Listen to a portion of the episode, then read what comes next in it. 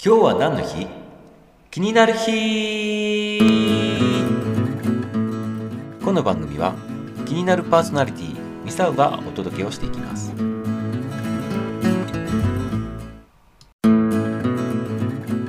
はい。いかがでしたでしょうか？昔の今日を振り返りながら今日も張り切っていきましょう。そしてこの番組がためになった面白かったもっと聞きたいなと思われましたらぜひいいねとフォローをお願いします。明日も楽しみにしていてくださいね。それではまた。バイバイ。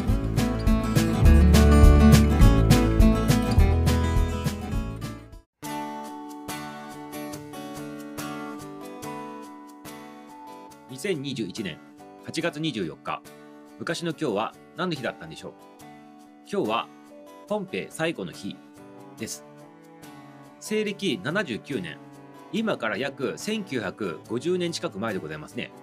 その昔のこの日イタリアにあるベスビアス火山がね突然噴火しその麓にあったローマ帝国の町ポンペイの町がね約8メートルの火山灰によりね埋没したとそういった日になっておりますね。そしてねこれが何で分かったのかって言ったら1738年でございます。日本でいうと江戸時代のね中頃でございますけどこの時にその地元の農夫の人がこのね遺跡をね発見したわけですね。そして掘り起こしてみたら当時の町がねそのままね埋まっとったということで驚くべき発見だったということなわけですね。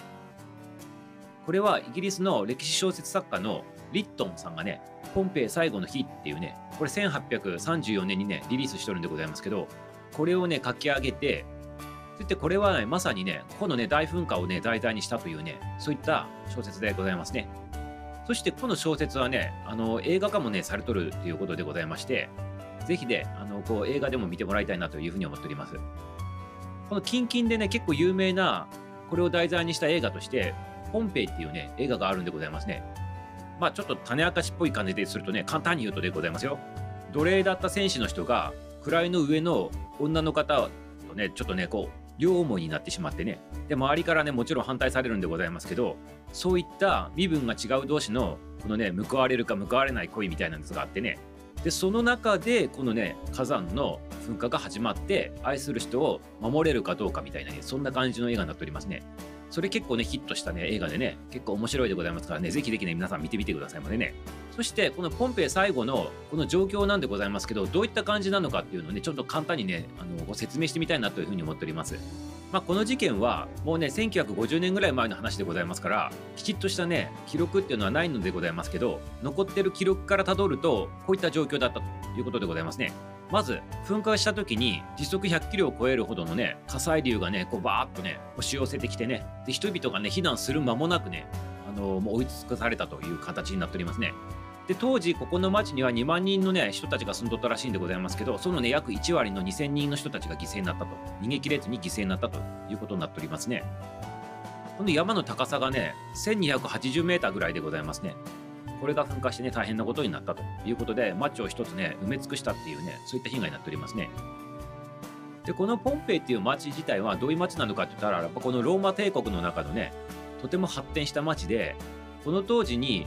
木造からレンガ造りからね、いろんな建物入っとってね、闘技場とかもあって、この闘技場はね、2万人収容できる闘技場とかね、作ってあったというね、そんな街だったらしいでございますね。で、劇場もあったりね、お寺もあったりね、水道管までね、整備されとったっていうね、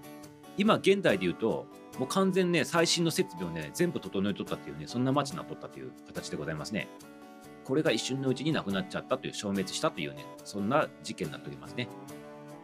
いかがだったでございますかね？こういう話聞くとね、日本もね、火山が多い国でございますから例えば富士山とかがね今ね休止しておりますけどもしね噴火を起こしたらどうなるのかってね考えたらねめちゃめちゃ怖いでございますね一説によると富士山が噴火するともう関東の方までね灰が飛んできてね関東の方はねもうね何十センチとかっていう灰が積もるとかね積もらないとかっていう話もあるでございますしもちろん麓のね人たちはね火砕流とかに巻き込まれて大変なことになるということでございますしかもその火山灰でね、しばらくの間ね、火がささない状態になってね、農作物にもね、被害がね、出るということで、大変でございますね、これで。とてもね、気になるお話でございました。こういうお話をね、聞くとね、ちょっとね、自分たちのね、環境に当てはめてみてね、考えるとね、ゾーッとするでございますね。ぜひぜひね、あの、万が一というね、こともあるでございますから、そういった時のためにね、私たちができることはね、たった一つでございますね。備えとくということでございます。備えあれば憂いなしということでございます。はい。ということでね、今日はね、こう火山のお話にまつわって、一つのね、町が消滅したというお話しましたけどね、はい、いかがでございましたか？ということで、今日は本編最後の日でございました。